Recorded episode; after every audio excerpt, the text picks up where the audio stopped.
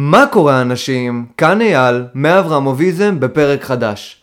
והיום אנחנו הולכים סוף סוף בערוץ שלנו להציג את הניגוד המוחלט של מוסר העבדים. כל הזמן הזה בערוץ אנחנו הצגנו את מוסר העבדים, מוסר החולשה, מוסר הסוציאליזם, מוסר הפלסטינים ומוסר יהדות התורה מה שנקרא. היום סוף סוף אנחנו הולכים להציג את הניגוד של המוסר הזה.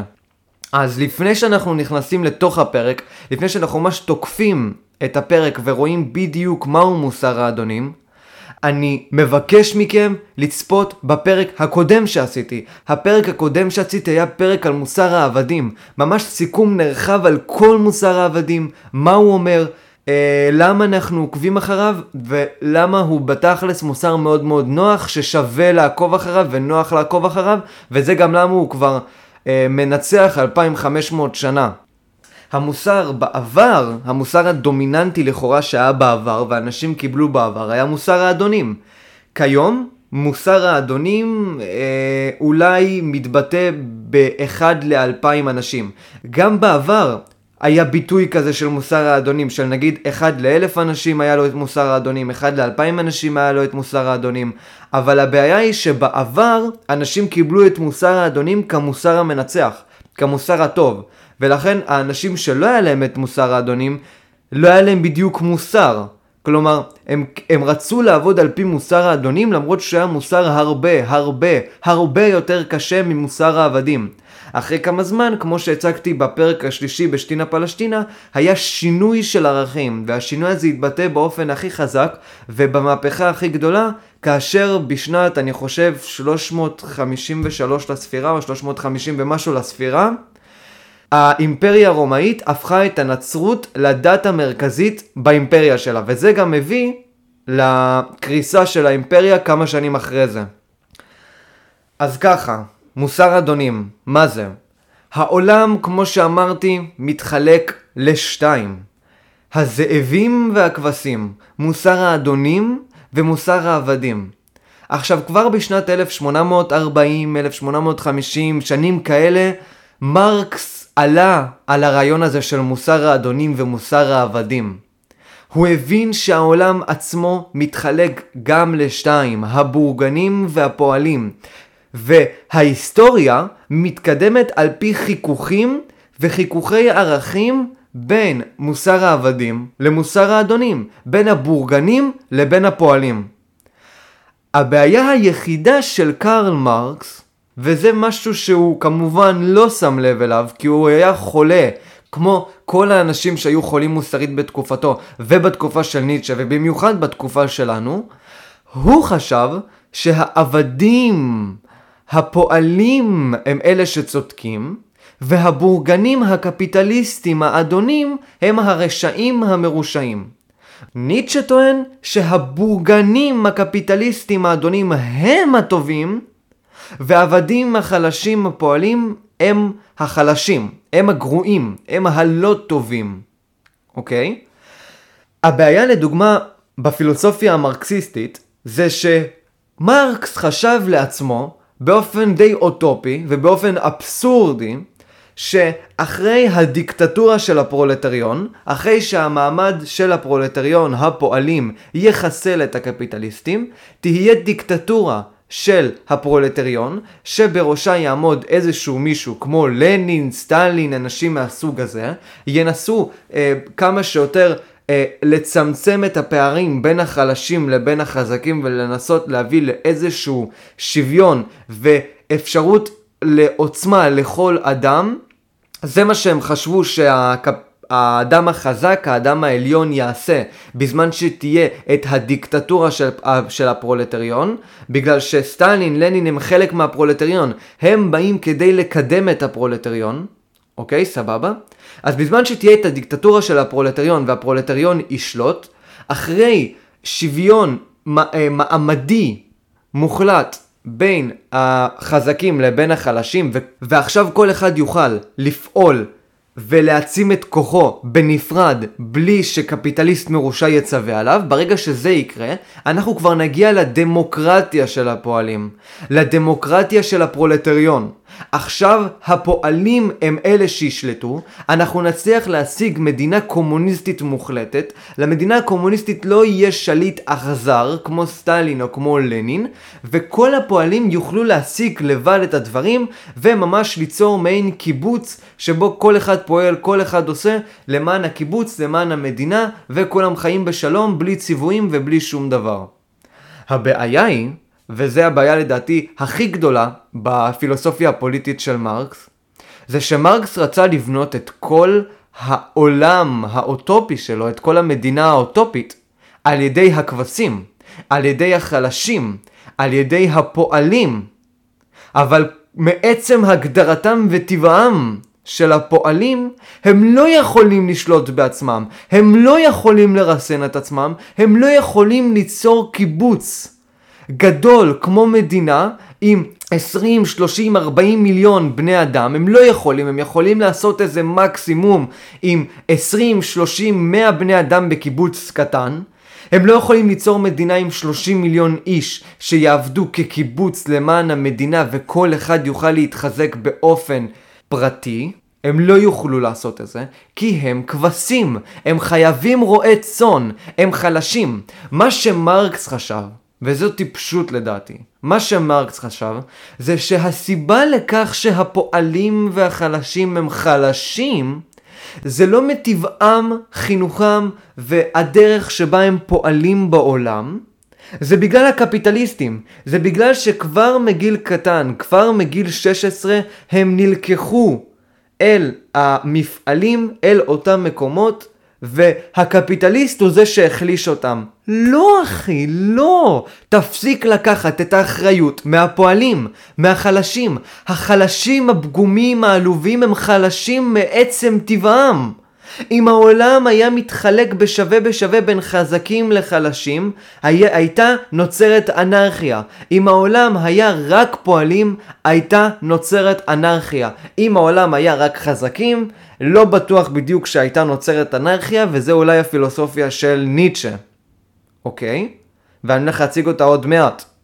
אבל אם העולם בנוי רק מפועלים, פועלים שמעצם טבעם חלשים, וזה לא משנה עכשיו אם יש עליהם קפיטליסט שמצווה אותם לעשות דברים, או שאין להם קפיטליסט שמצווה עליהם לעשות דברים, הם מעצם טבעם חלשים, ולכן הם לא יכולים ליצור דמוקרטיה של הפרולטריון. הם לא יכולים לשלוט בעצמם, הם חייבים את הרועה צאן. ולכן, מה שאני בסופו של דבר בא להגיד, זה שכל המדינות הקומוניסטיות סוציאליסטיות למיניהם, יותר נכון כל המדינות הסוציאליסטיות שהונהגו על ידי המפלגה הקומוניסטית, כל אותן מדינות, סין, קוריאה, רוסיה וכולי וכולי, אני חושב שגם יוגוסלביה, אני לא בטוח, לא המשיכו לדמוקרטיה של הפרולטריון. כי אתה לא יכול ליצור דמוקרטיה של הפרולטריון. אתה לא יכול לתת לפועלים לפעול לבד. בגלל זה תמיד נשאר אצלם הדיקטטור, הקפיטליסט הגדול ששומר על כולם ודואג שכולם עושים את עבודתם. אתה לא יכול ליצור דמוקרטיה של הפרולטריון מעצם טבעם הכבשי של הפועלים. מה שאתה יכול זה רק להגיע לדיקטטורה של הפרולטריון. אבל השלב הבא, האוטופיה המרקסיסטית, לעולם לא תגיע מעצם טבעם של הפועלים. אוקיי? זה משהו מאוד מאוד חשוב שאתם צריכים להבין. העולם עצמו, עוד פעם, מורכב מכבשים וזאבים, מפועלים ומאדונים, והעולם חייב לפעול ככה, כי חייב שיהיה מישהו שיצווה ומישהו שמצווה. והיחס ביניהם צריך להיות יחס ישר, אבל יחס של אחת לאלף, אחת למיליון, אחת לעשרת אלפים. לא יכול להיות חצי חצי. כי אז אחרי זה יהיה לכל אדון עבד אחד, ואחרי זה לא יוכלו ליצור אה, חברות גדולות. כי אתם, אתם הבנתם מה אני אומר, לא תהיה באמת הפרדה אה, מדויקת לדוגמה בין קפיטליסט אחד ל-200 עובדים. תהיה הפרדה בין קפיטליסט אחד לעובד אחד, ואחרי זה לא נוכל ליצור חברות גדולות. כי האדם שפועל על פי מוסר האדונים לא יוכל להחזיק יותר משבועיים בתוך עבודה שהוא פועל, הוא חייב ליצור לעצמו לבד וליצור ערכים לבד. עכשיו, אם ניטשה היה קורא את הספרים של מרקס, הוא היה מציג את הטיעון שאני הצגתי, את הטיעון שבו באופן טבעי הפועלים לא יכולים לדאוג לעצמם ולא יכולים ליצור דמוקרטיה של הפרולטריון. בואו עכשיו שנייה לחזור למה שאמרתי לפני. מהפכת הערכים שהחלה באימפריה הרומית בשנת 323, הנה עכשיו בדקתי, בשנת 323 לספירה, החלה מהפכת ערכים, מהפכת ערכים נוצרית, שהייתה ברומא משהו כמו 50, 100, 50 שנה, אבל היא הפכה להיות מעין דת רשמית באימפריה הרומאית, באימפריה הרומית. ב... אבל היא הפכה להיות מעין דת רשמית באימפריה הרומית בשנת 323 לספירה.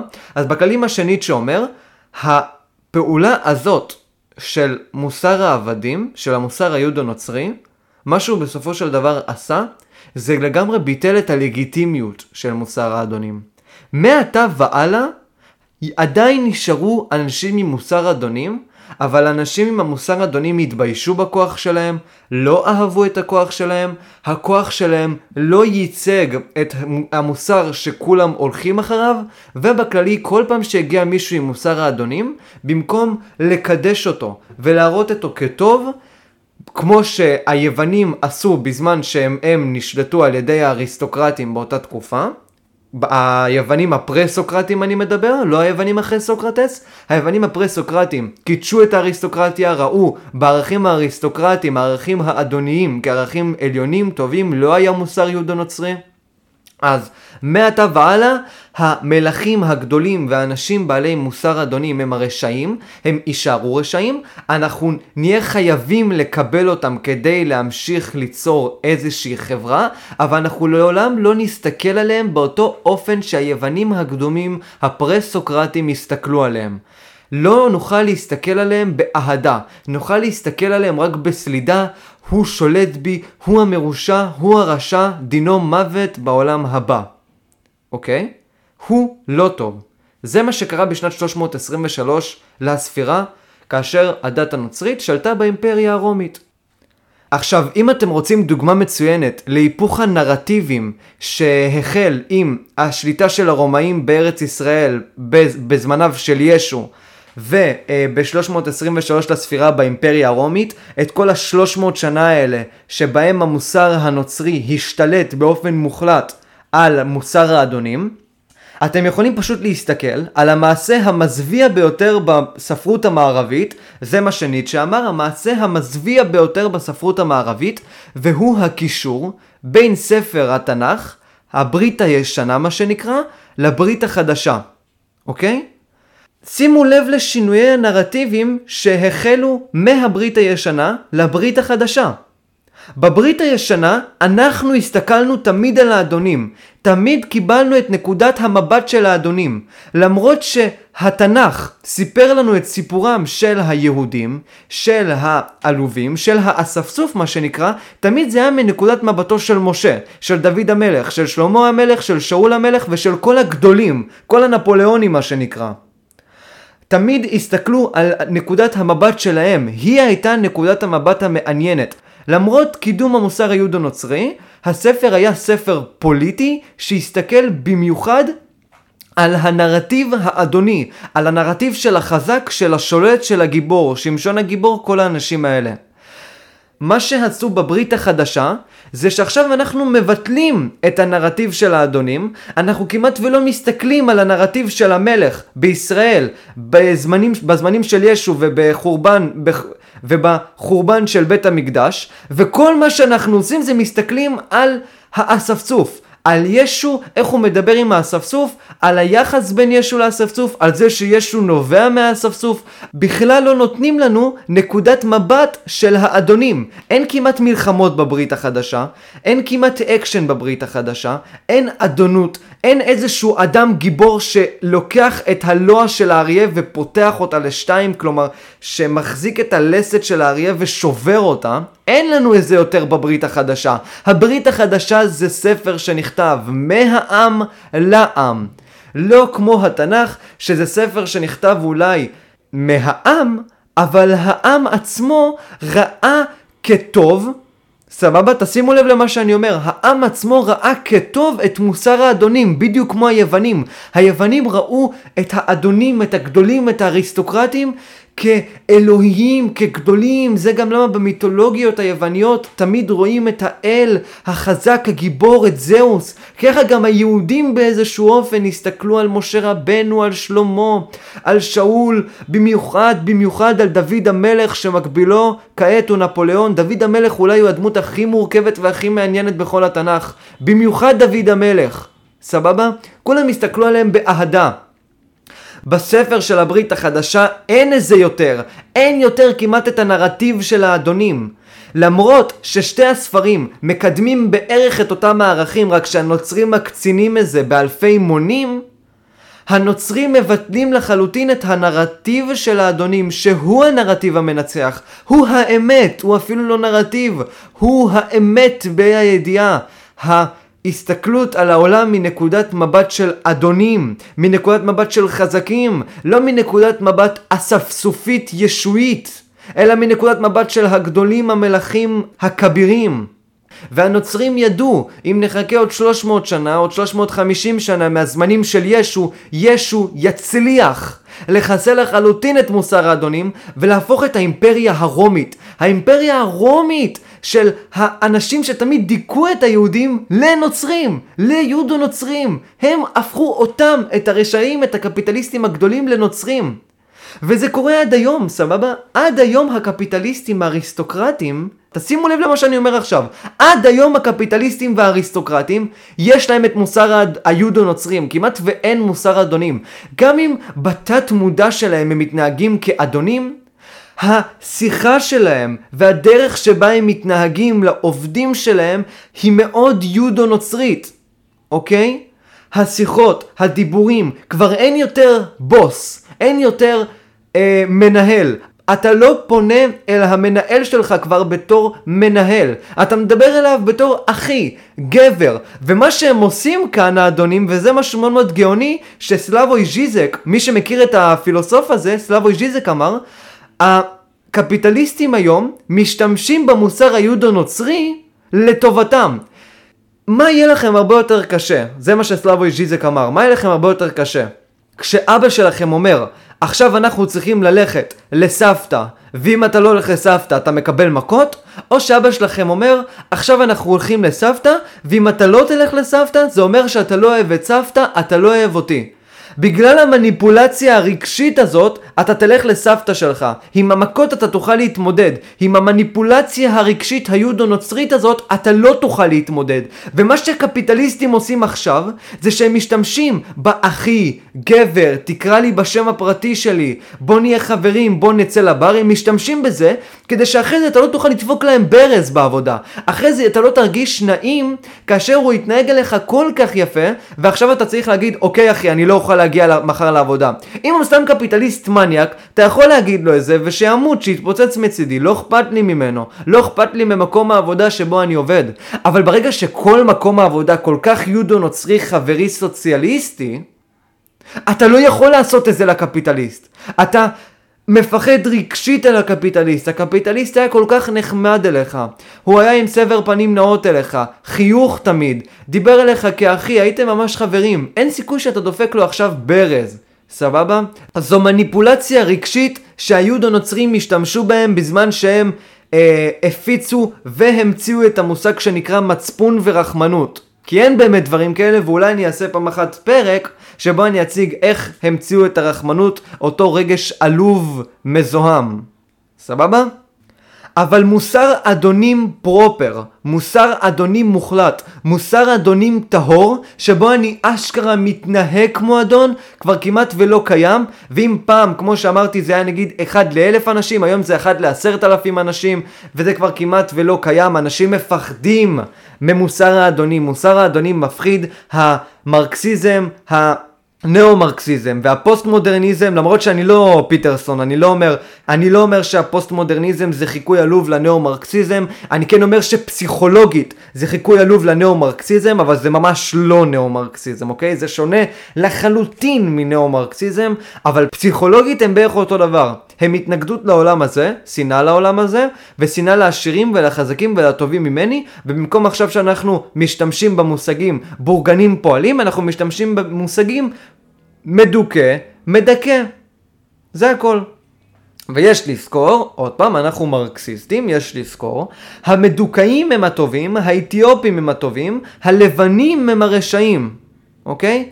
החלשים הם הטובים, החזקים הם הרעים. יש לזכור את זה. זה המנטליות העלובה שלנו, תזכרו את זה בבקשה. עכשיו בואו שנייה ננסה להתעכב ולהבין את מוסר האדונים. כי עד עכשיו אני דיברתי באופן די אופורי על מוסר האדונים, בואו ננסה להתעכב ולהבין אותו. קודם כל, מה השורשים של מוסר האדונים? מוסר האדונים נובע מהאדונים.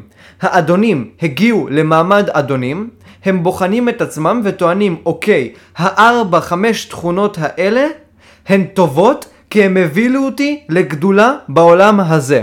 עכשיו, לפני שאני ממשיך ומציג את הרעיון הזה שבו ערכים נקבעים על פי האדונים, יש לזכור, כמו שאמרתי לפני, שהיוונים קיבלו את זה.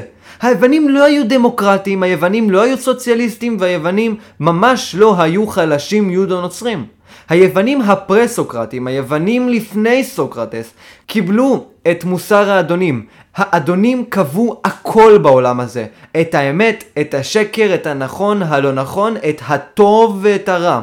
הטוב והרע אצלם היה חזק וחלש. הם בחנו את התכונות שהובילו אותם לאדונות, הובילו אותם לאר... לאריסטוקרטיה, ואחרי זה הם אמרו, אוקיי, התכונות האלה הם טובים כשלעצמם.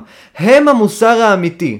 העבדים, הפועלים, הנשים שהיו באותה תקופה, שהם לא היו, אריס, לא היו בדיוק אריסטוקרטיות, לא היה דבר כזה אריסטוקרטית, הייתה אולי אישה שנשואה לאריסטוקרט, אבל לא היה אריסטוקרטית. העולם הזה של היוונים היה מחולק לעבדים, פועלים, נשים וגברים בעלי נכסים. אז היווניה, הפועל והעבד קיבלו את הערכים האלה כתורה משמיים. וכאשר העבד, האישה והפועל הסתכלו על הערכים האלה וראו שאין סיכוי שהם מגיעים לערכים האלה, אותם ערכים שמאפשרים להגיע לאריסטוקרטיה, שאני עומד להתעכב עליהם עוד רגע, הם פשוט אומרים, בסדר, אני חלש. אני מקבל את זה שאני חלש, ואני פועל כדי להתחזק ולא להיות חלש. בניגוד מוחלט לפוסט מודרניזם ולפמיניזם, שהם מקבלים את זה שהם חלשים, אבל הם הופכים את החולשה עצמה לטוב. שימו לב דבר מאוד מאוד חשוב, שימו לב לזה. מה שהפוסט מודרניסטים אומרים זה בדיוק את אותו הדבר שניטשה אומר, רק שכמו הנאו-מרקסיסטים והמרקסיסטים, הם רואים את זה שהאריסטוקרטים בונים את הערכים של האדם כרע, אוקיי? לדוגמה, בואו נלך לפמיניזם. הפמיניסטיות רואות את הגברים כרעים, ולכן כל ערך שגבר בונה הוא רע. ולכן מה שהפמיניסטיות טוענות, זה שכל הערכים שהגברים יצרו, אין להם באמת מקום בעולם הזה, כי הם בנויים על עוצמה. והעוצמה זה גבריות רעילה. גבריות רעילה זה לא טוב, גבריות רעילה פוגע בנו, גבריות רעילה מרביצים לנו, ולכן כל הערכים שהגברים יצרו הם רעים. בואו נראה לדוגמה ערך מסוים. הפמיניסטיות טוענות לדוגמה שהדיכוטומיה בין הגבר לבין האישה הומצאה על ידי הגבר כדי שהגבר יוכל להשאיר את האישה בבית עם הילדים. אין באמת דיכוטומיה מדעית בין הגבר לבין האישה, יש רק מגדרים, ורק הדרך שבה אני רואה את עצמי בעולם הזה, אם אני גבר או אם אני אישה זה תלוי בי, בעצמי, ולכן זה שהגברים אמרו לי את אישה, זה לא באמת נכון. אם הגברים מיוצגים אצלנו כרשע, אם הגברים הם הדיכוי על המדוכאות, אנחנו החברה המדוכאת, הגברים הם הדיכוי, מכאן נובע בהכרח שכל הערכים שלהם שגויים, ובהכרח נובע שהדיכוטומיה בין הגבר לבין האישה זה שגוי. ולכן אם אני אישה, אני דמוקרטית, אני מאמינה שכולם שווים, ולכן אני גם חזקה בדיוק כמו הגבר החזק ביותר. אני לא מוכנה להסכים עם העובדה שאני לא חזקה בדיוק כמו הגבר החזק ביותר. זה יפגע בי. מה עוד הפמיניסטיות עשו? והפמיניזם זה בסך הכל ענף מהפוסט-מודרניזם, כן? ענף מהפוסט-מודרניזם שהתפתח אחרי שנת 1960, כל מה שקורה אחרי 1960 עם הכניסה של הפוסט-מודרניסטים. ואחרי שהפוסט-מודרניסטים השתלטו על הפמיניזם, הפמיניזם הפך להיות זבל טהור, מה שהיה לפני 1960 ולפני המהפכה הפוסט-מודרניסטית בתוך הפמיניזם היה טוב, בזה אני תומך, בק... בזכויות לאישה וכל השטויות האלה, בזה אני תומך, סבבה? אבל ברגע שהפוסט-מודרניזם נכנס לפמיניזם, התחלנו עם השטויות של הדיכוי מדוכא. בואו נראה עוד ערך שהפמיניסטיות אומרות שהוא רע, והגברים אומרים שהוא טוב. מודל היופי. הפמיניסטיות שונאות את מודל היופי. למה הן שונאות את מודל היופי? בגלל שמודל היופי לטענתם הוכן על ידי גברים, על ידי גברים שאוהבים נשים ולכן הם יוצרים אישה על פי מה שהם אוהבים. עכשיו, אני מסכים עם זה, עם מה שהגברים עשו. ברור שאם אנחנו הגברים הם אלה שרואים את הנשים באופן היפה ביותר, והנשים רואות את הגברים באופן היפה ביותר, כלומר, הנשים נמשכות לגברים, הגברים נמשכים לנשים, ברור ש... אנחנו נצליח איכשהו לבנות מודל יופי. המודל יופי הזה יהיה בנוי על קריטריונים של בריאות, אה, יכולת אה, אה, להביא צאצאים, כל מיני שטויות כאלה, אני לא יודע את הקריטריונים, אני לא אסתטיקן. סבבה? מה שהנשים עשו, זה בגלל שהן לא מאמינות בכל ערך גברי שקיים, הן טוענות שקריטריונים לדוגמה, כמו בריאות נשית, נוצרו על ידי גברים כדי לדכא אותנו, כדי לא לאפשר לנו לעשות מה שאנחנו רוצות. ולכן, 99% מהאנשים שהם בעד השמנה, האנשים האלה שאומרים אה, אה, פרו, פרופט, פרופט, לא יודע איך אומרים שם בעד השמנה בארצות הגויים, והפט פובים, האנשים שלא בעד השמנה, הם גברים. גם השמנים הגברים הכי גדולים הם נגד השמנה, אבל הנשים השמנות, בגלל שיש להם את האפשרות להשמין ולהראות את זה כטוב, ולהציג את המודל אה, היופי כרוע, כרשע וכאידיאל שלא ניתן להשיג אותו, אין שום בעיה בלהיות שמנה. אין שום בעיה בלהיות מכוערת. זה בסדר להיות מכוערת, כי הגברים במילא הם אלה שיצרו את המודל הזה. המודל הזה הוא לא קיים. עכשיו, מאיפה זה נובע? עוד פעם, משנאה עזה על המודל הזה. אתם רואים עכשיו אישה דוגמנית, היא יפהפייה, היא מדהימה, אף אחת לא יכולה להגיד אחרת. מה שהפמיניסטיות עושות, ואני מאוד מאוד ממליץ לכם לצפות ב... אה, עמוד של הפמיניזם באינסטגרם, ממש קוראים לו פמיניזם. זה לא אה, להציג, אוקיי, נשים חזקות, נשים טובות. מה שהם עושים זה הצגה של אנשים שמנים, נשים יותר נכון, נשים שמנות, ואומרות, This is beautiful, אה, ואחרי זה הן אומרות כאילו מישהי רזה, יפה, אה, עם עיניים כחולות, לא יודע, and this is beautiful. They are the same thing, they are equal, we are egalitarians. כל מיני שטויות כאלה, זה לא באמת קיים, רבותיי ורבותיי קהל קדוש. הפמיניסטיות עצמן יודעות שאישה שמנה מגעילה היא מכוערת. היא לא יפה, היא מגעילה. היא, היא, היא, אי אפשר להסתכל עליה. נשים שמנות הן לא באמת יפות אובייקטיבית, כי יש קריטריונים של בריאות. סבבה? וגם הנשים השמנות יודעות את זה. אבל, כמו שאמרתי, לטענתם, וזה הקונספירציה הגדולה שעליה הם בונים את הטענה שלהם, מודל היופי נוצר על ידי גברים, גברים רשעים ולכן לנו יש את כל הזכות להשמין ולהרחיב את מימדנו כמה שאפשר כדי לעצבן את הגבר העלוב שלא שולט בי ואני חזקה ואני עצמאית וכל החרא הזה. זה מה שהן עושות. לעומת זאת ניטשה אומר, זה בדיוק המהפכה של החולשה. האדם החלש שרוצה להציג את עצמו כטוב, בדיוק מה שקרה כבר 200 פעמים במהלך ההיסטוריה עם הישועים, עם ישו והממשיכים הישועים שנקראים נוצרים, שיצרו מהפכת ערכים באימפריה הרומית. עם הפוסט מודרניסטים, עם הנאו-מרקסיסטים, עם המרקסיזם ב-1917, עם מהפכות הפועלים שקרו בכללי בכל המדינות האחרות. ועוד באמת מיליון דוגמאות. כל אלה הם בסך הכל ההצלחות של החלשים, כי החלשים לא תמיד מפסידים. החלשים מצליחים לנצח, וזה קורה גם היום. וכל כל אותן פמיניסטיות שחושבות שהן חכמות ושהן גדולות והן מייצרות עכשיו משהו חדש, משהו שלא היה בעבר. אתן עושות בדיוק את אותו דבר שהיה כבר מיליון פעמים. אתן מייצרות מהחולשה ערך.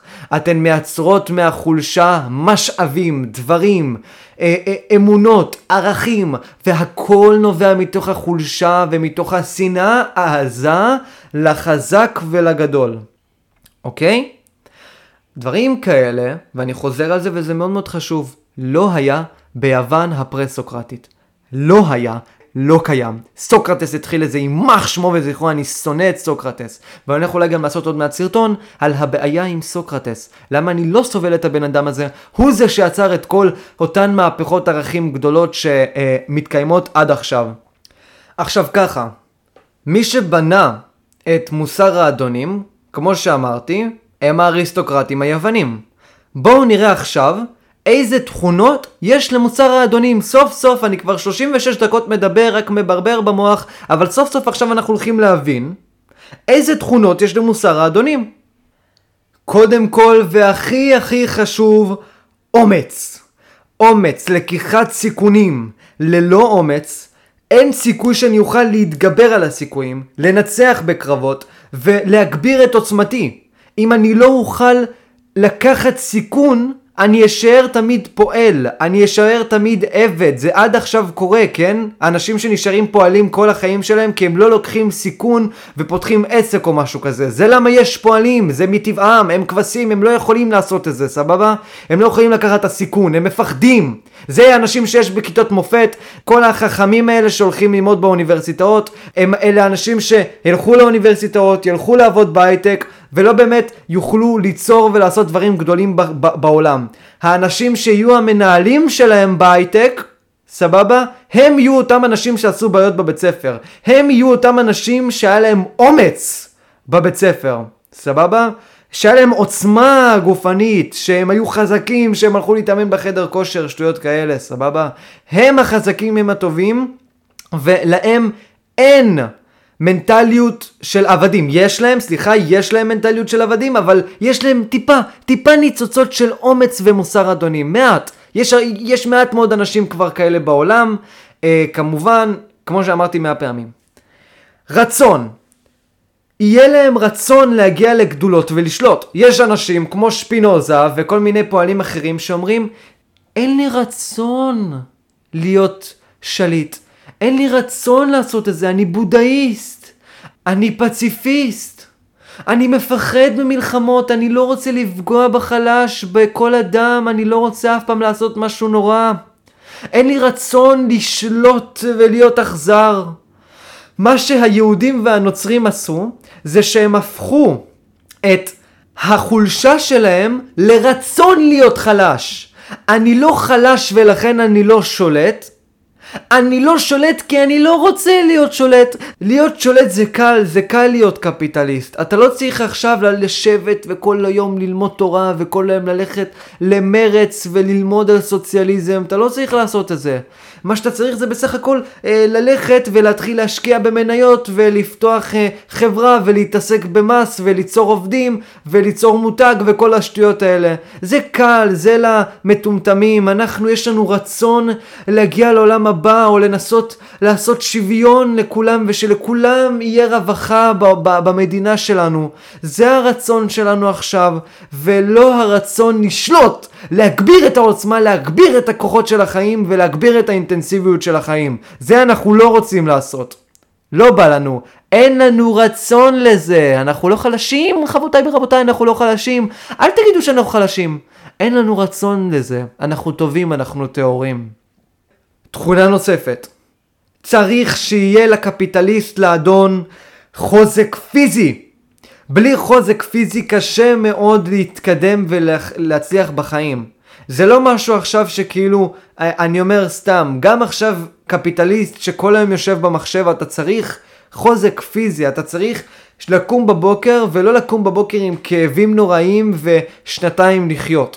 בתקופה היוונית זה היה מאוד חשוב, אם אתה חלש, אתה מת. סבבה? לא היה חלש אתה לוקח אקמול.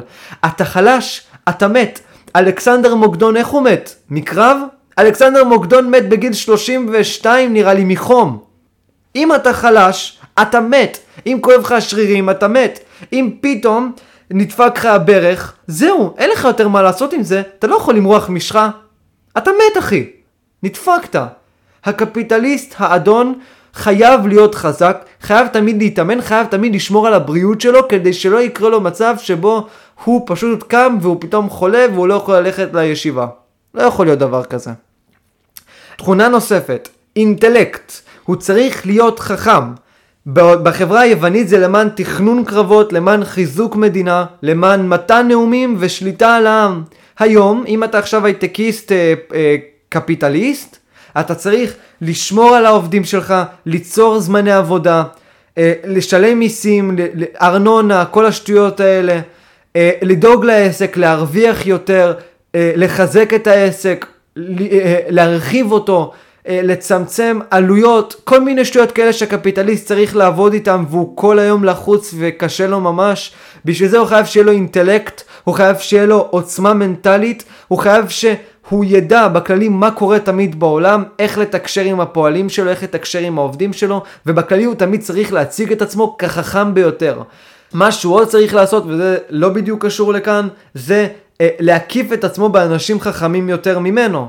כי כמובן שאם אתה קפיטליסט ואתה כל כך חזק ואתה כבר מרחיב כל כך את העסק שלך, אין סיכוי שתצליח להתעסק כל יום בכל מה שקורה בעסק. לכן מה שאתה צריך לעשות זה להציב מתחתיך אנשים חכמים אפילו יותר ממך. אבל אנשים שיהיו כפופים אליך כי הם יחשבו שאתה חכם יותר מהם. זה מה שאתה צריך לעשות. אוקיי? תכונה נוספת. יכולת לקחת אחריות, וזה אפילו אולי יותר חשוב מאומץ. הקפיטליסט הוא לא פועל, הוא לא חלש ועלוב, הוא לא מאשים את כל העולם, הוא לא פמיניסטית, הוא לא מאשים את כל הגברים בחולשה העלובה של הנשים. מה שהוא עושה, זה הוא לוקח אחריות. הפועל שלי נדפק בעבודה, נפל, החליק, קיבל מכה בראש. זה לא אשמתי בכלל, זה אשמת חוקי הטבע בכלל, אבל אני לוקח אחריות. העסק שלי כושל עכשיו בגלל שיש לי עובדים מפגרים, אני לא מאשים את הפועלים, אני מאשים את עצמי, אני לוקח אחריות. אני אומר, אני מטומטם, אני הטיפש, אני המפגר, ולכן אני צריך להתקדם ולחזק את עצמי. וזה לא שהפועלים אשמים, זה אני אשם כי לא הבאתי פועלים מספיק טובים. לקיחת אחריות היא דבר קדוש, היא דבר חשוב. בלי לדעת לקחת אחריות, הפועל לא יוכל להתקדם בחיים בעסק שלו. קהל קדוש, הוא חייב להגדיל את הראש, הוא חייב להגביר את כוחות החיים, ואם לאדם אין את היכולת להגביר את כוחות החיים שלו, להגביר את הלחצים ולהגביר את האחריות עליו, אין לו מקום באריסטוקרטיה ואין לו מקום בקפיטליזם של היום. הוא לא יכול, זה קשה. אוקיי? כל המפגרים האלה, הפועלים שאומרים, אה, נניח עכשיו שיש לך מפעל, והבאת עכשיו אה, מלא מלא מוצרים, בלי הפועלים אתה תהיה שום דבר, אתה תהיה אפס. לא אחי, בלי רועי צאן אתה תהיה עדיין כבשה עלובה ותהיה אפס. לא יהיה לך כלום, לא יהיה לך מקומות עבודה. הקפיטליסט הוא החזק, לא העובדים הם חזקים. הקפיטליסט הוא זה שמחזיק את העסק, לא העובדים הם אלה שמחזיקים את העסק. אלה טענות מטומטמות, רבותיי ורבותיי, קהל קדוש. לא יכול להיות דבר כזה. עוד פעם, הקפיטליסט חייב לקחת אחריות, זה חייב להיות בדברים הכי קטנים גם. תמיד חייב לקחת אחריות.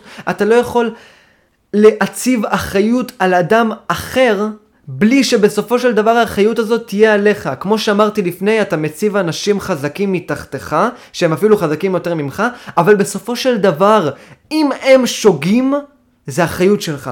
אתה לא הבאת בן אדם מספיק טוב, אתה לא חינכת אותו מספיק טוב. אתה האבא של העסק, אתה האלוהים של העסק, וכל האחריות מוטלת עליך וזה טוב. אתה חייב שיהיה לך מנטליות של אדם חזק שיכול לקחת אחריות, ולקחת אחריות זה מאוד קשה, גם בדברים הכי קטנים. תמיד אתה מנסה להאשים את כל העולם. עכשיו נגיד עשית תאונה, אה, לא ראיתי אבל טוב, אה, בדיוק שמו לי, אה, בדיוק חבר שלי התקשר אליי ועשה לי צחוקים, בדיוק צחקתי באמצע הנהיגה.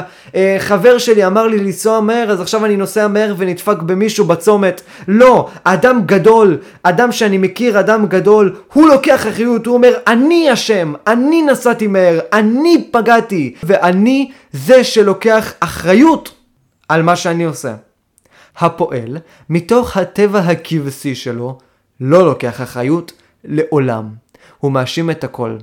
הוא לדוגמה טעה כאשר המכונה לא עבדה, והוא לדוגמה שפך שמיץ, ואז כאילו הקפיטליסט מגיע עצבני אליו, ואומר לו, אחי, מה עשית? הרסת לי את המכונה. הוא אומר, אה, אה, זה לא אני, המכונה סתם הפסיקה לעבוד. כי זה, זה המנטליות של הפועל, הפועל לעולם לא ייקח אחריות. תכונה נוספת, הקפיטליסט האדון במוסר האדונים חייב שיהיה לו משמעת עצמית. אין מוטיבציה, יש משמעת עצמית. זה משהו ששמעתי פעם אחת את The Rock אומר, זה משהו ששמעתי את אנדרו טייט אומר, זה משהו בכללי שאני מאמין שלכל אחד שקצת חשב בחיים שלו אה, קיים, משהו שתמיד היה לי לפחות. אין לי עכשיו מוטיבציה להקליט לכם סרטון. יש לי משמעת עצמית. קבעתי שהיום אני הולך להקליט סרטון, אז אני מקליט סרטון, גם אם זה מסובך וגם אם זה לוקח לי 12 שעות. אני עדיין הולך להקליט את הסרטון הזה. כי יש לי משמעת עצמית. כי קבעתי לעשות את זה, אז אני עושה את זה. מה שהפועל עושה, מתחיל להגיד לו תירוצים. אוקיי, אז עכשיו אני הולך לאכול את העוגה הזאת בחתונה, כי הנה עכשיו חתונה.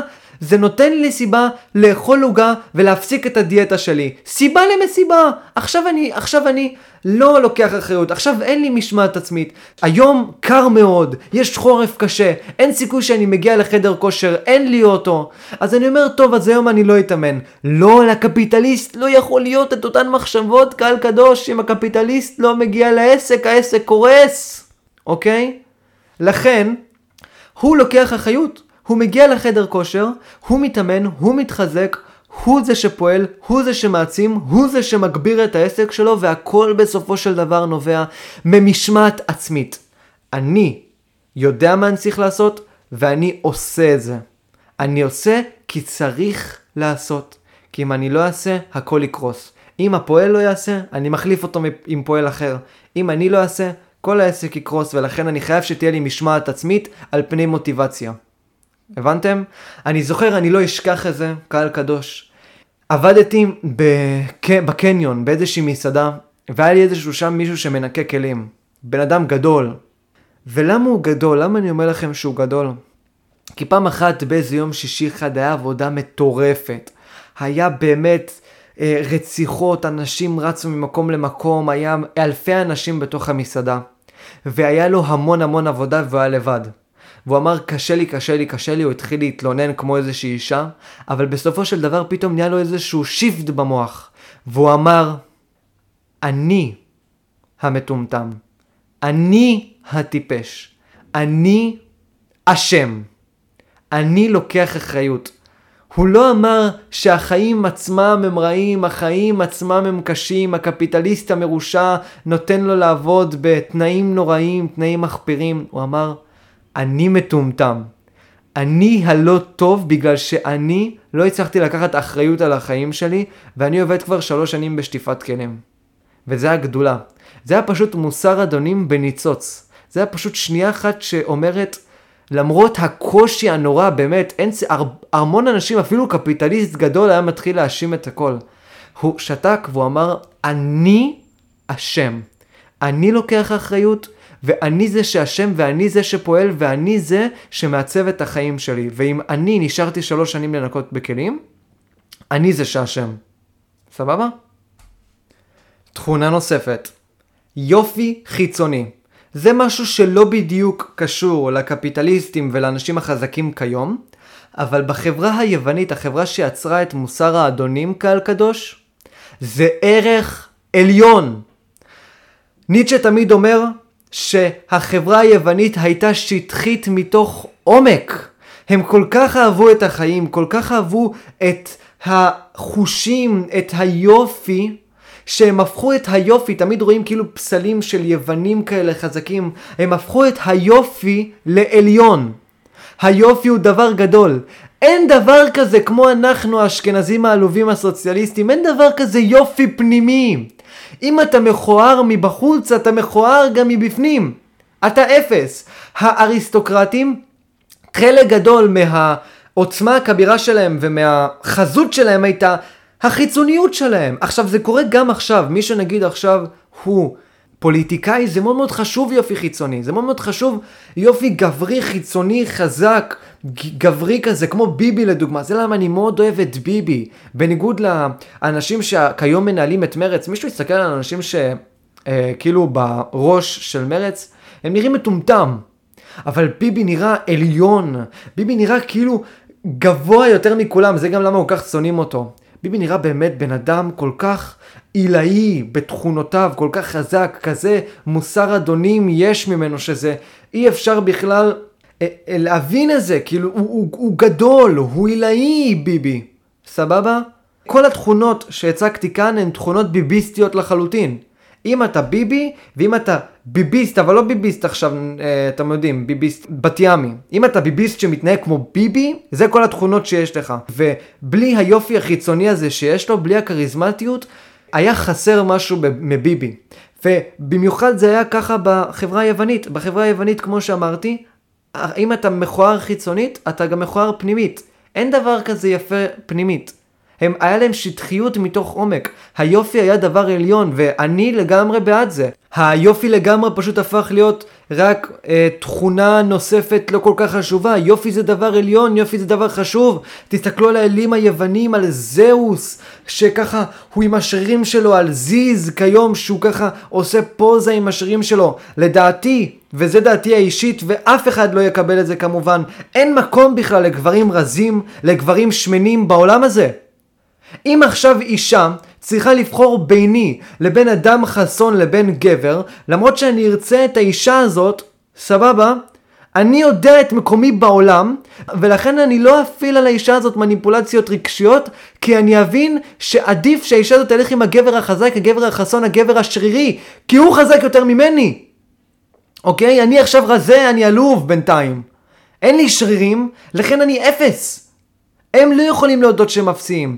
אני לא מקנא באדם החזק, באדם הגיבור עם השרירים, היפה תואר, שהוא לוקח את האישה, אני רואה בזה כערך עליון. כי האישה צריכה לקבל את הטוב ביותר. היא לא תשיג את הטוב ביותר ממני, היא תשיג את הטוב ביותר מהחזק הגברי, הילד הרע, הגיבור, לא ממני. אוקיי? אני אראה בזה כמקובל לחלוטין. כמובן שהיא צריכה לקבל אותו. מה, למה שהיא לא תקבל אותו? הרי אני יחסית, נניח עכשיו שתינו רוצים את האישה הזאת, ועכשיו אני עושה אנליזה של כל התכונות שלי וכל התכונות של, שלו, ונניח עכשיו שאני יכול לבחור אם היא תגיע אליי או תגיע אליו, ואני רואה שהתכונות שלו הרבה יותר עילאיות, ואני בינתיים נמצא במצב שהתכונות שלי לא יגיעו לרמה מספקת של עליונות כמוהו, ואני לא שרירי כמוהו, ואני לא יפה כמוהו, האישה צריכה ללכת אל האדם החזק ולא אליי. כי אני חלש. למה שמתוך החולשה האישה תגיע אליי?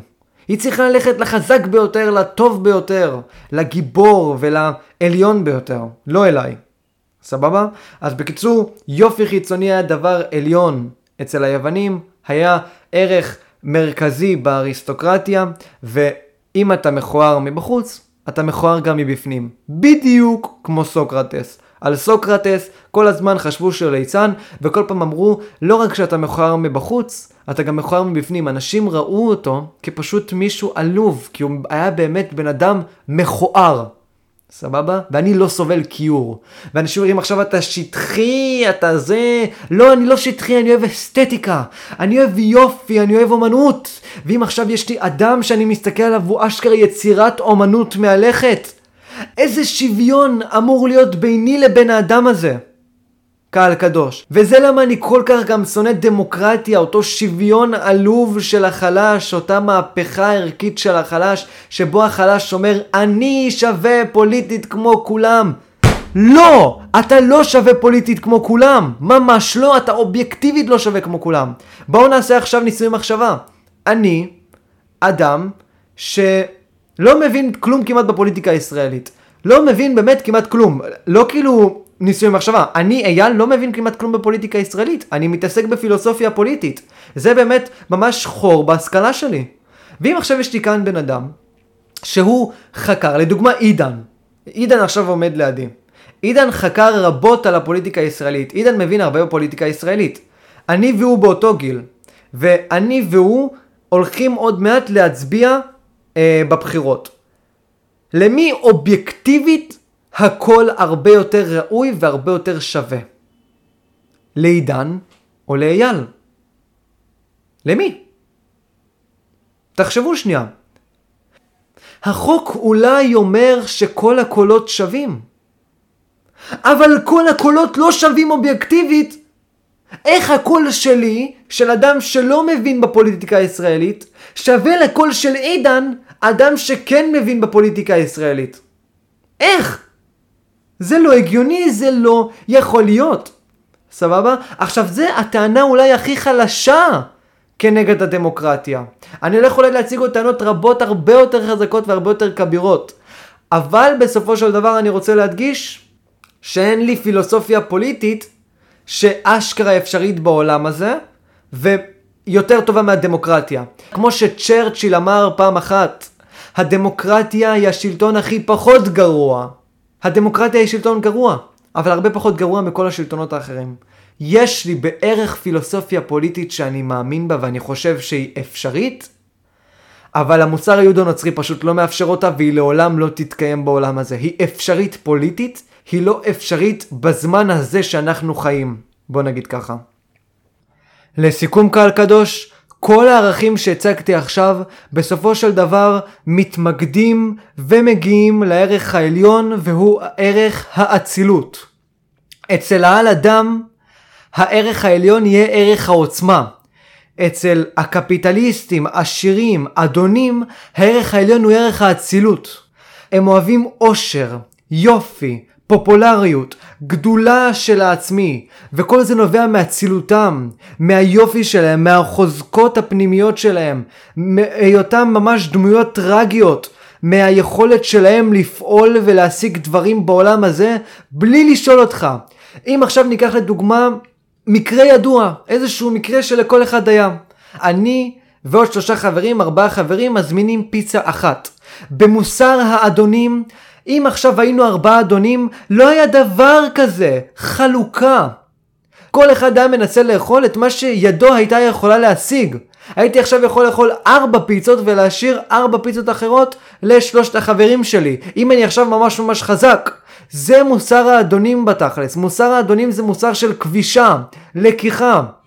אם עכשיו ישראל הייתה מוסר אדונים, אם העם הפלסטיני היה מעז בחוצפתו לפגוע במדינת ישראל, היינו מחסלים את העם הפלסטיני ואת חמאס. לא היינו משאירים ממנו זכר, כמו שארצות הברית נכנסה לעיראק ופיצצה את האם אימא של עיראק, באמת חיסלה את עיראק. זה מה שעכשיו היינו צריכים לעשות לדוגמה עם עזה ועם החמאסניקים. היינו צריכים לחסל אותם לחלוטין אם היה לנו מוסר אדונים.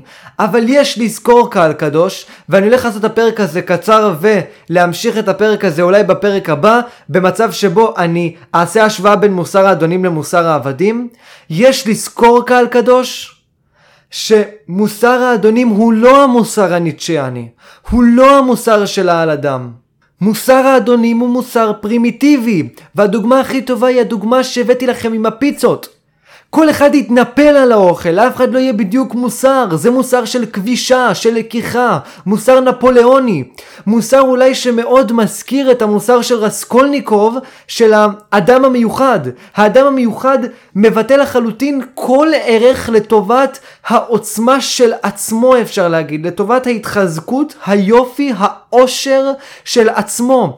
הוא פוגע באנשים האחרים ומנסה להתחזק יותר ויותר בלי להסתכל בכלל על העולם שלו.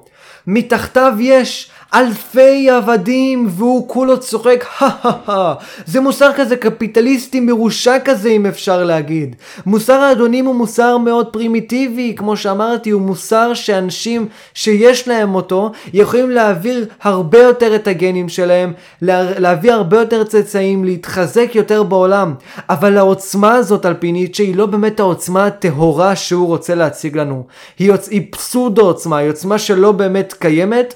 ואני הולך להציג בפרק הבא את ההתנגדות בין מוסר האדונים למוסר העבדים, ובסופו של דבר אני הולך להציג אולי גם בפרק הבא, די בטוח שבפרק הבא, עם uh, מוסר האדונים ומוסר העבדים, את המוסר האדונים הטהור, שממנו בסופו של דבר נובע העל אדם. העל אדם ייקח את מוסר האדונים הטהור, לא את המוסר האדונים של עכשיו כל אחד מתחיל לאכול פיצה כמו חיית טרף, כי זה באמת מוסר פרימיטיבי, וניטשה טוען שאנחנו הפכנו להיות חיות מעניינות. והנפש שלנו הפכה להיות הרבה יותר מעניינת ברגע שעצרנו את המוסר היהודו-נוצרי. סבבה? הוא לא לגמרי נגד המוסר היהודו-נוצרי, הוא כן טוען שהוא מחלה, אבל הוא הרבה יותר מעניין ממוסר פשוט מאוד פרימיטיבי כזה של כולו לו לו לו לו אני לוקח מה שבא לי.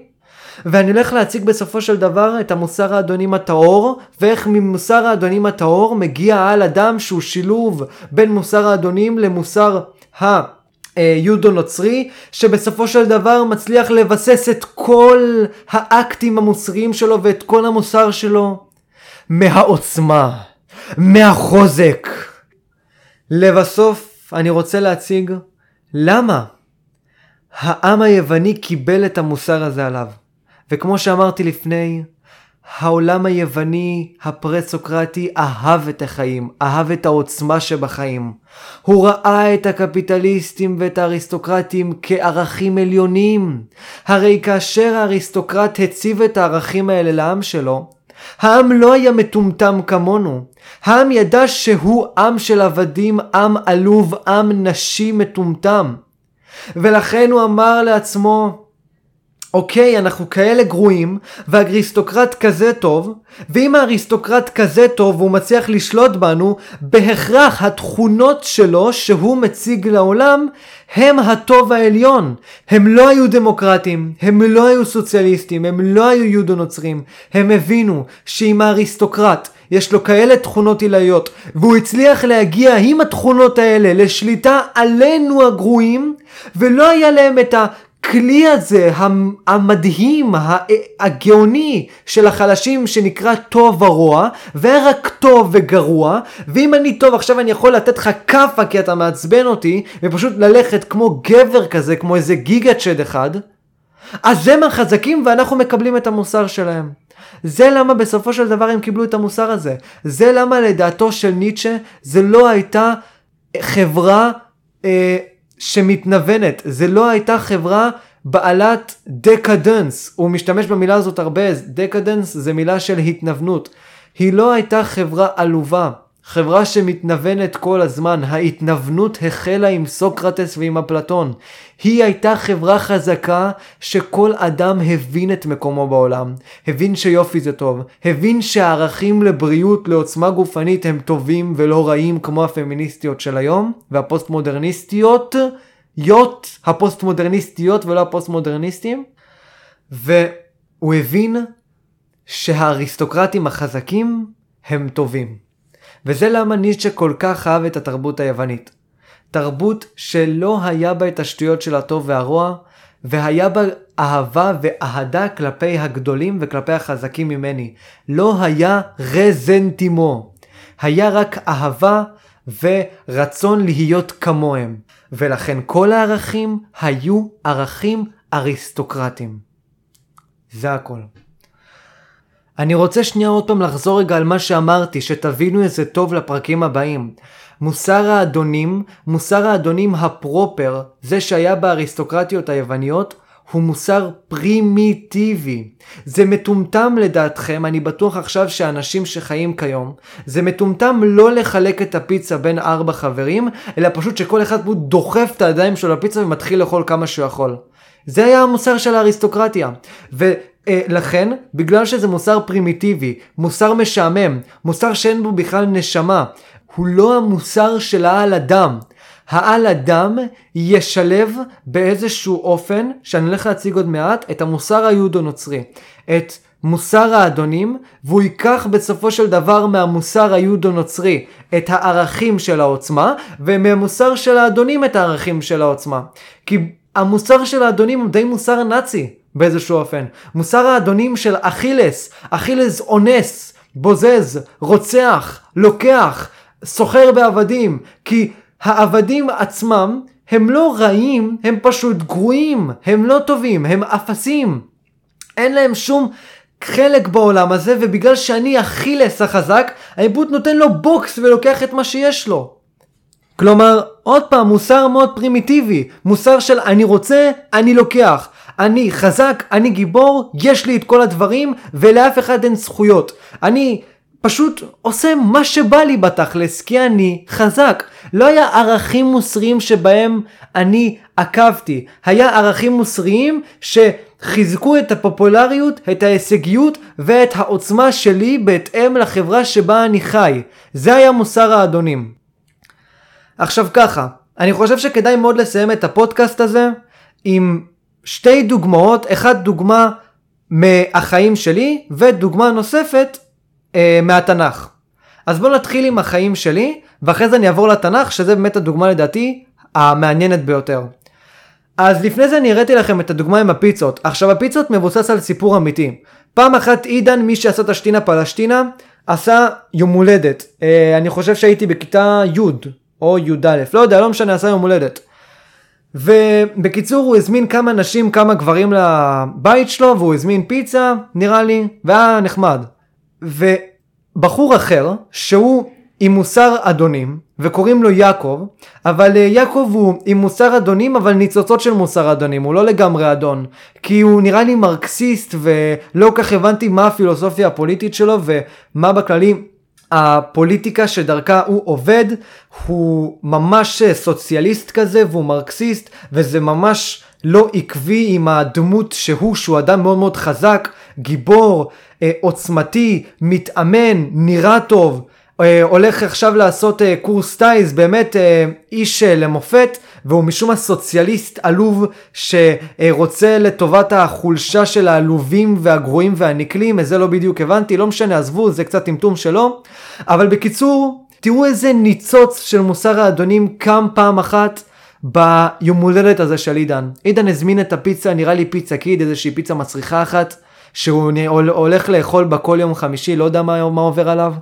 והוא הזמין את הפיצה ונשאר רק משולש אחד. ואז יעקב אומר, כי יעקב הוא עם מוסר אדונים, חלק מוסר אדונים, חלק מוסר יהודו נוצרי קיצוני, והוא אומר כזה, נשארה פיצה אחת, מישהו רוצה את זה? אנשים לא ענו, אנשים לא רצו בדיוק, כאילו הם רצו, אבל הם לא ענו, כי המוסר היהודו-נוצרי הרגיל אותנו לא לקחת מה שאנחנו רוצים, ואז בגלל שהוא עם מוסר אדונים, הוא פשוט לקח את הפיצה, ובא לדחוף אותה לפה שלו. אבל אחרי זה קמה איזה אישה אחת, ואמרה, יעקב, זה לא בסדר שאתה עושה את זה, זה, זה לא מכבד, למה, ש, למה שתיקח ישר את הפיצה? כלומר, אתם מכירים את הטמטום הזה שבן אדם לדוגמה אומר, אה, מישהו רוצה את זה, ואחרי זה הוא לכאורה לא צריך לקחת את הדבר הזה, כי זה דבר אחרון שנשאר והוא צריך לחכות הרבה זמן כשאנש, כדי שאנשים יחליטו, אז אותה אישה רצתה את הפיצה. ויעקב אחרי שהוא שאל ואף אחד לא ענה לו, פשוט לקח את הפיצה ורצה לדחוף לפה. כי זה המנטליות של מוסר האדונים, מוסר של חזק. אני חזק ולכן אני פועל, אני לוקח, אני עושה. ובמקום נגיד שאני אהיה עם יעקב, ואני אגיד כל הכבוד יעקב, קח את זה, כי אתה חזק, אתה גיבור, אתה שאלת, אף אחד לא ענה, ולכן יש לך את כל הלגיטימיות לדחוף את הפיצה לפה. אני אמרתי, נכון, יעקב, מה, אתה לא מכיר את המוסר המקובל? ברור, אה, אם אתה עכשיו שואל, אתה צריך לחכות כמה זמן, ולא לקחת ישר ולאכול את הפיצה. זה לא בסדר, זה לא טוב, זה רע כאילו. אה, לעשות דברים כאלה, זה רשע. אתה חזק, אז אתה צריך להקטין מהחוזק שלך, להקטין מהעוצמה שלך, רק כדי לא לפגוע בחלש, רק כדי לא לפגוע באישה שלא מצליחה להחליט אם היא רוצה את הפיצה או לא רוצה את הפיצה. אבל בסופו של דבר, קהל קדוש, מה שיעקב עשה זה לגמרי לגיטימי. הוא חזק, הוא שאל קודם, הוא לקח את הפיצה, ועכשיו הפיצה ברשותו. הפיצה היא חייבת להיכנס אליו לפה כי הוא המנהיג של הפיצה. לעומת זאת, האישה הטיפשה שהתחילה לכעוס על זה שיעקב לקח את הפיצה, זה שאת לא החלטית, זה בעיה שלך. הוא חזק, הוא גיבור, הוא החלטי, הוא לוקח, הוא כובש, הוא עושה. זה בדיוק הבעיה שלי עם מוסר יהודו נוצרי. זה בדיוק ההבדל בין מוסר יהודו נוצרי למוסר אדונים. המוסר אדונים לוקח, המוסר אדונים כובש, מוסר אדונים הוא נפוליאון, מוסר אדונים הוא כורש, משה, דוד המלך, ומוסר של חלשים, עלובים, פגומים, הוא מוסר של בוא נחלק את הפיצה שווה בשווה, וכל מיני שטויות כאלה שמפגרים. ועכשיו אני רוצה להציג לכם סיפור גדול, גאוני, מטורף, של מוסר אדונים שנמצא בתוך התנ"ך, ובסופו של דבר מה שהתנ"ך מנסה להראות לנו כאן זה את הבעיה במוסר אדונים, את הבעיה בשליטה, את הבעיה בהתמכרות לכוח. כי דוד המלך, כמו שאמרתי מקודם, הוא אולי הדמות הכי מורכבת בתנ"ך והכי מעניינת בתנ"ך. איזשהו שילוב מוזר בין מוסר יהודו-נוצרי, כמו שהוא היה בהתחלה, איזשהו אחד אדמוני עלוב, לבין מוסר אדונים, מוסר של חזק, של יפה, של גיבור שלוקח מה שהוא רוצה. אבל מה שהתנ"ך מנסה להראות לנו כאן, זה תראו מה השליטה, מה הכוח יכולים לגרום לאדם, לאדם צדיק. אוקיי? והסיפור הזה, כמו שכולם מכירים, הוא הסיפור עם דוד המלך ובת שבע ואוריה החיתי. אז אני רוצה לקרוא את הסיפור הזה, אני לא הולך לקרוא את כולו, אני רק עכשיו הולך להציג את הסיפור הזה אה, באופן מאוד מאוד אה, אה, פשוט, ורק בסופו של דבר להראות לכם פעולה של מוסר אדונים. אז בואו נתחיל. ויהי לעת הערב ויקם דוד מעל משכבו, ויתהלך על גג בית המלך, ויראה אישה רוחצת מעל הגג. והאישה הזאת טובת מראה מאוד. זאת בת שבע, כן? וישלח דוד וידרוש לאישה, ויאמר הלא זאת בת שבע בת אליאם, אשת אוריה החיתי. וישלח דוד מלאכים, ויקחוה ותבוא אליו, וישכב עמה, והיא מתקדשת מטומאתה, ותשב אל ביתה. ותהר האישה, ותשלח, ותגר לדוד, ותאמר, הרע אנוכי. כלומר, תראו מה דוד המלך בינתיים עושה כאן. דוד המלך, עם מוסר אדונים קיצוני, רואה אישה. האישה הזאת מוצאת חן בעיניי. אני חזק, אני גיבור, אני שולט בעם הזה. אני לוקח את האישה, ואני שוכב עימה. זה מוסר אדונים, כן? מוסר פרימיטיבי, אני אומר עוד פעם. מוסר של אדם חזק, מוסר נפוליאוני. נפוליאון היה עושה בדיוק אותו דבר. בקיצור, דוד שוכב עם בת שבע, מכניס אותה להיריון, ועכשיו הוא נמצא בבעיה. אוריה החיתי נמצא בקרב, אוריה החיתי לא שכב עם אשתו, מה עושים כאן? וישלח דוד אל יואב, שלח אליי את אוריה החיתי, וישלח יואב את אוריה אל דוד. ויבוא אוריה אליו, וישאל דוד לשלום יואב, ולשלום העם, ולשלום המלחמה. קודם כל תראו מה דוד עושה כאן. לפני שעכשיו אני מתחיל אה, לשגע את אוריה החיתי, דוד קודם כל חושב להגיד לו שאני אה, שכבתי עם אשתו, לא להגיד לו ששכבתי עם אשתו. אז הוא מתחיל קודם כל שואל אותו שאלות, שאלות סרק. איך המלחמה? איך אה, העם? בקיצור הוא מתחיל לשאול אותו כל מיני שאלות סרק שלא באמת מעניינות אותו ולא באמת הסיבה לכך שהוא הביא את אוריה החיתי אליו. ויאמר דוד לאוריה רד לביתך ורחץ רגליך ויצא אוריה מבית המלך ותצא אחריו מסעת המלך. עכשיו מה דוד המלך בתכלס רוצה לעשות כאן? דוד המלך אומר לאוריה לך הביתה, תרחץ רגליים כדי שהוא באמת יגיע לאשתו, ומה יעשה? ישכב עם אשתו, כי הוא היה כבר במלחמה המון המון המון המון זמן, ואחרי זה אשתו לכאורה תהיה הרה מאוריה החיתי, ולא יהיה בעיות עם דוד המלך. אז בואו נראה מה אוריה החיתי עושה עם זה.